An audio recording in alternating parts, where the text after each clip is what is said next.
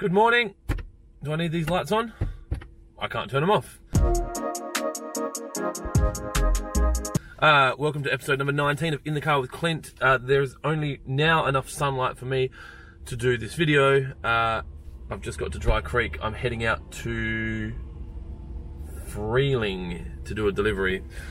And today I want to talk to you about the fact that the people you see on the way up are the same people you see on the way down. Now, you've probably heard that saying before. Uh, it's very relevant for me today because the person that I'm going to see today, uh, this is his, he's in his final week or two of employment uh, with the, the business that I'm going to see him at. And he has been a, a supporter of my business life and um, a repeat customer and a friend for 15 years and a friend that you don't, you know, a work friend that we don't see every weekend, but someone that I care about and have followed his career.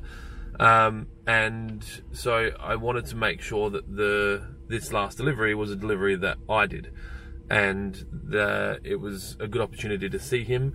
Um, it's you know as the business gets bigger, it becomes harder and harder for me to get my hands on the you know the tasks that I may have done at the at the start of building the businesses, um, but I think that it's important to make time for the people that made time for you along the way.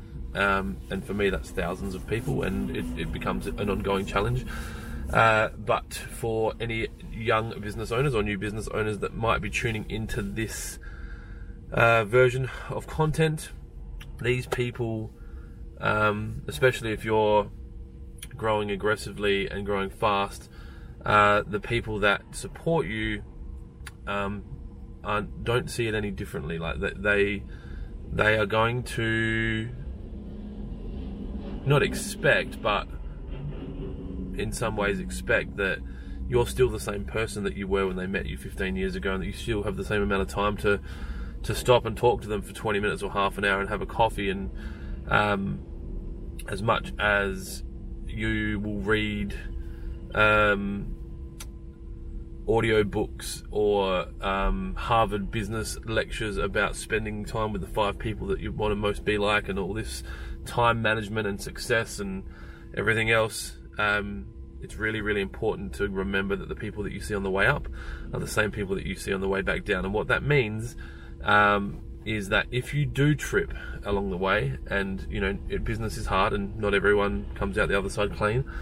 Sometimes you're going to go back to the bottom, and if you've treated people badly along the way, those people aren't going to be as supportive the second time round. Um, for me, I find it quite easy because it's just second nature to me. It's not um, it's not a play. I genuinely want to spend time around people. I get energy from being around people. Um, if COVID had become worse in South Australia, I don't know how I would have handled it. I don't like the Zoom calls. I don't like the the non-contact. I think as human beings, we're designed to shake hands and hug and give eye contact, actual face-to-face eye contact, and have conversations. Um, and so for me, it, it, comes natural. But if it doesn't, I encourage you um, to, in the best way possible, remember that the people you see on the way up are the same people you see on the way down. Short video lovers, this one was for you under four minutes currently. I hope you have a wonderful day. If you've got questions or there's anything you want me to talk about, stick it in the comments below. Short of that, have a wonderful day.